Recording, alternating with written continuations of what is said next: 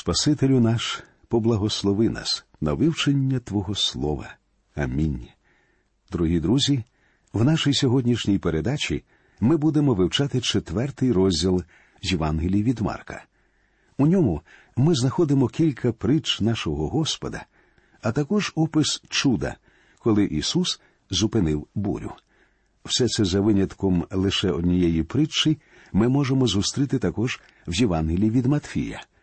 Притча про сіяча є однією з найвідоміших притч нашого Господа. Тут же дається і тлумачення цієї притчі. Коли ми починали вивчення Євангелії від Марка, ми говорили, що це Євангеліє дії. Однак тут ми зустрічаємо опис лише одного чуда, а частина розділу, що залишилася, уся присвячена притчам. Однак це зовсім не суперечить характеру даної книги.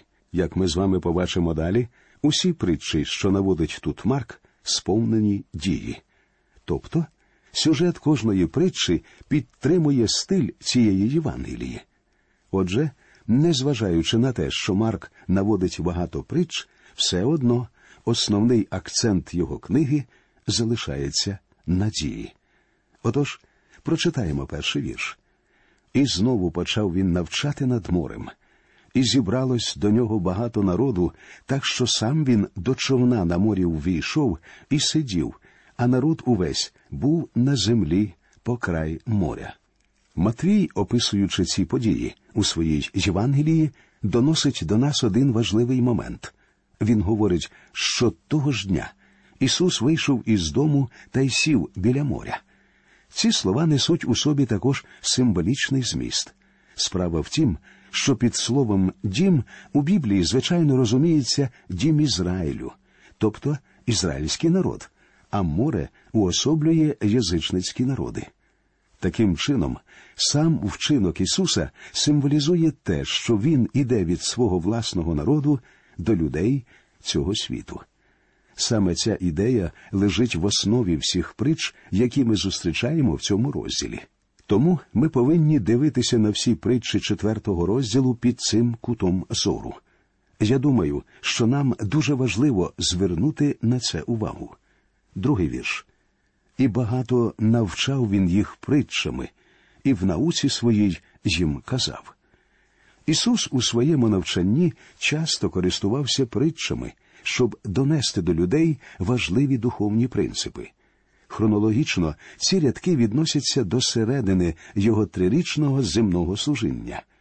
Треба сказати, що він використовував образи і раніше. Так, наприклад, говорячи з жінкою біля колодязя, він використав такий образ, як джерело води живої.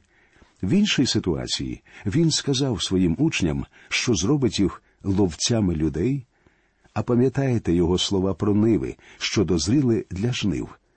Якщо ми згадаємо проповідь на горі, то там він використовував такі образи, як сіль, світло, а також камінь і пісок.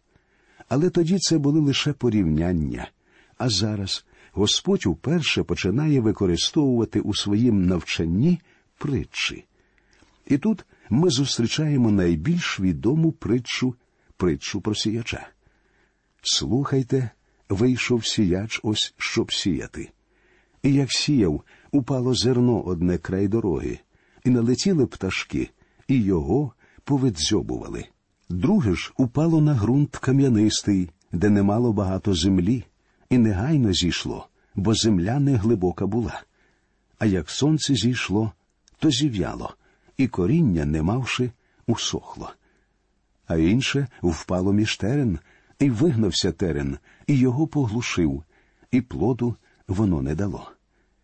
Тут перераховані три типи ґрунту, які уособлюють неспасенних людей, людей, що не приймають Євангелії.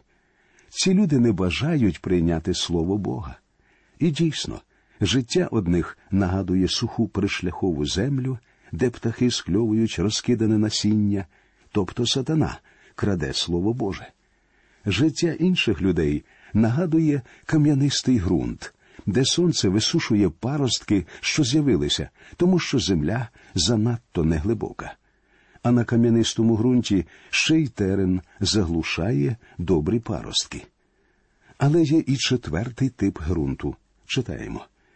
Інше ж упало на добру землю, і дало плід, що посходив, і ріс, і видало в тридцятеро, у шістдесят і в сто краст. Як ми бачимо, лише одна четверта частина всього насіння потрапляє в гарний ґрунт. Цей добрий ґрунт символізує всіх спасенних людей, усіх тих, котрі прийняли Слово Боже. Однак ми бачимо, що навіть гарний ґрунт приносить плід у різній кількості більший у тридцять, шістдесят і сто раз. Ви, напевно, пам'ятаєте, що сказав Господь своїм учням перед тим, як піти до Гевсиманського саду. Я правдива виноградина, а отець мій виноградар. А далі він сказав їм, що хоче, щоб вони приносили плід. Далі йде дев'ятий вірш.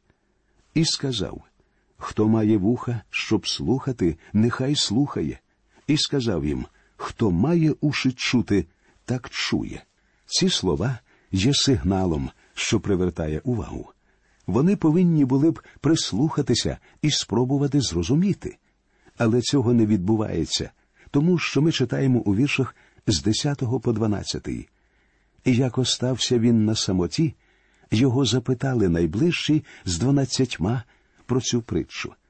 І він їм відповів Вам дано пізнати таємниці Божого царства, а тим, що з вами, усе відбувається в притчах, щоб оком дивились вони і не бачили, вухом слухали і не зрозуміли, щоб коли вони не навернулися і відпущені будуть гріхи їм. Стає цілком очевидно, що багато учнів так і не зрозуміли значення даної притчі. Коли вони запитують його, він відповідає їм цими трьома віршами, у яких є якась частка двозначності. Я спробую пояснити, чому тут наприкінці свого служіння Ісус удається до притч. Справа в тім, що його вороги відкидали його вчення, а народ втратив цікавість до духовних істин. Людей більше цікавили його чудеса, а не духовне застосування його вчення. І тут Господь удається до притч, щоб привернути їхній інтерес. Антагонізм його ворогів і млява апатичність і байдужість народу призвели до необхідності використовувати притчі, щоб ті, що жадали праведності, були насичені, а також щоб очі тих, хто бажав почути істини, були відкриті.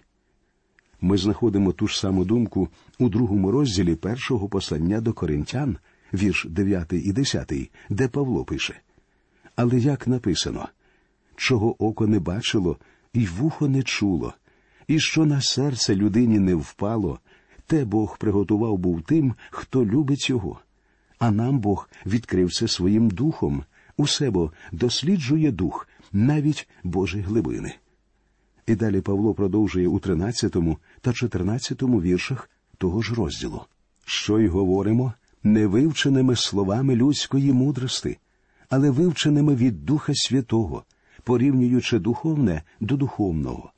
А людина тілесна не приймає речей, що від Божого Духа, бо їй це глупота, і вона зрозуміти їх не може, бо вони розуміються тільки духовно. Апостол Павло говорить про один чудовий принцип, що має силу і у наші дні. Ми маємо право використовувати всі засоби, що можуть спонукати людей до сприйняття духовних істин. Однак люди повинні самі прагнути до розуміння оцих істин, перш ніж ці істини зможуть стати реальними для них. І мені б хотілося донести до вас одну важливу думку якщо серце і очі людини відкриті, і вона прагне знань, тоді і Святий Дух принесе в її серце велику істину. Він зробить цю істину реальною і живою для цієї людини. У цій притчі насіння, що падає на землю, це Боже Слово. Подумайте, друзі, до якого типу ґрунту належите сьогодні ви? Можливо, ви земля з тереном? Чи у вашому випадку насіння падає при дорозі? Я хочу думати і сподіваюсь, що Боже Слово потрапляє в добрий ґрунт вашого серця. Саме це важливо. Усі ми були загиблими, і лише наше прийняття Слова Божого визначає, будемо ми врятовані чи залишимося загиблими. Треба сказати, друзі, що іноді ми вимовляємо, не задумуючись про зміст, одну стандартну фразу, зміст якої в тому, що людина загине, якщо не прийме Христа як свого Спасителя. Але це не зовсім вірно, друзі. Істина в тому, що людина вже є загиблою. Вірніше було б сказати, що людина буде продовжувати залишатися в цьому стані, залишиться загиблою, якщо не прийме Христа своїм Спасителем. Реакція людини на Слово Боже визначає, буде вона спасенною чи ні. І зараз я хочу звернутися до вас, моїх слухачів. Я хочу поставити вам, друзі, одне питання найважливіше питання у вашому житті чи довірилися ви Христу? А якщо ні, чи ви готові прийняти Його своїм Спасителем прямо зараз? Далі, у віршах з 13 по 20, Господь дає пояснення цієї притчі про сіяча. Читаємо. І він їх запитав ви не розумієте притчі цієї? І як вам зрозуміти всі притчі? Сіяч сіє слово, а котрий край дороги, де сіється слово. Це ті, що як тільки почують, то зараз приходить до них сатана і забирає слово, посіяне в них. Так само і посіяні на кам'янистому ґрунті. Вони як почують те слово, то з радістю зараз приймають його. Та коріння не мають у собі й не постійні, а згодом, як утиск або переслідування наступає за слово, вони спокушаються зараз. А між терен посіяне це ті, що слухають слово, але клопоти цього світні і омана багатства та різні бажання ввіходять та й заглушують слово, і плоду воно не дає. А посіяне в добру землю це ті, що слухають слово і приймають, і родить у тридцятеро, у шістдесят і в сто раз. Я дозволю собі коротко прокоментувати пояснення цієї притчі. Сіяч це син людський, а насіння це Боже Слово. Птахи, які скльовують насіння, що впало при дорозі, уособлюють сатану. Кам'янистий ґрунт це ті слухачі слова, які дозволяють проблемам і гонінням відвести їх від Бога. І дійсно, у наші дні багато людей дозволяють справам плоті віддаляти їх від Бога. Тернистий ґрунт символізує тих, котрі дозволяють турботам цього світу відвернути їх. Це стосується світу в наші дні. Так багато людей сьогодні дозволяють світу уводити їх від Бога.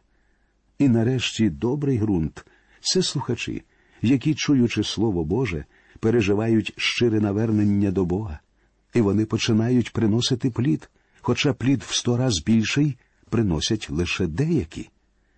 Далі ми знаходимо притчу про світло, вірші 21 і 22. І сказав він до них чи світильника приносять на те, щоб поставити його під посудину, чи, може, під ліжко, а не щоб поставити на свічнику? Бо немає нічого захованого, що не виявиться, і немає таємного, що не вийде наяв. Потрібно завжди пам'ятати, друзі, що світло покладає на людину певну відповідальність. Людина, яка отримала істину, повинна діяти відповідним чином. На нас покладена відповідальність пропорційна тому світлу, яке ми отримали. Світло сяє, і ваша реакція на це світло відіграє найважливішу роль. Ідея в тому, що ми з вами перебували в пітьмі доти, доки світло Євангелії не засяяло перед нами. Іноді ми думаємо, що людина є грішною лише внаслідок своєї слабкості та неудства. Але апостол Павло говорить цілком зрозуміло в першому розділі послання до римлян, що люди, пізнавши Бога, не прославляли Його як Бога. Тобто людина свідомо грішна. Саме такими грішниками і є ми всі сьогодні. І світло, що дається нам Ісусом, покладає на нас відповідальність. Ми всі загиблі, і якщо ми не приймемо світло, якщо ми не приймемо Його, Ісуса Христа, ми залишимося загиблими назавжди. Хто має вуха, щоб слухати, нехай слухає. І сказав він до них Уважайте, що чуєте, якою мірою будете міряти, такою відміряють вам і додадуть вам. Бо хто має, то дасться йому, хто ж не має, забереться від нього і те, що він має. Ці слова спонукають людину діяти. Бог вимагає цих дій. Віра це дія. Віра означає, що ви чините так, як вам наказує Бог. І подумайте, наскільки це важливо в наші дні. Далі у віршах з 26 по 29 ми читаємо ще одну притчу. І сказав він так і Боже царство, як той чоловік, що кидає в землю насіння. І чи спить, чи встає він вдень та вночі, а насіння пускає паростки та росте, хоч не знає він як. Бо родить земля сама з себе, перше врунна, потім колос, а тоді повне збіжжя на колосі. А коли плід доспіває, зараз він посилає серпа, бо настали жнива. Треба сказати, що цю притчу ми знаходимо лише в Євангелії від Марка. Вона розповідає нам про Царство Боже. Пам'ятаєте, ми вже говорили, що існують два терміни Царство Небесне і Царство Боже. Причому ми з вами відзначали, що обидва ці терміни є синонімами, хоча і різниця є в їхньому значенні. Справа в тім, що Царство Боже містить у собі весь цей всесвіт, тоді як Царство Небесне це правління Бога на цій землі. Тобто Царство Небесне знаходиться в рамках Царства Божого. І далі ми бачимо третю в цьому розділі притчу про насіння, вірші з 30 по 34. І сказав він, до чого прирівняємо Царство Боже, або в якій притчі представимо його. Воно, як те зерно гірчичне, яке коли сіється в землю, найдрібніше за всі земні насіння. Як посіяне ж буде, виростає і стає над усе зілля більше, і віття пускає велике таке, що кублитись може в тіні його птаство небесне. І такими притчами багатьома він їм слово звіщав, оскільки вони могли слухати, і без притчі нічого він їм не казав, а учням своїм самотою вияснював усе. Гірчичне зерно це досить незвичайне зерно.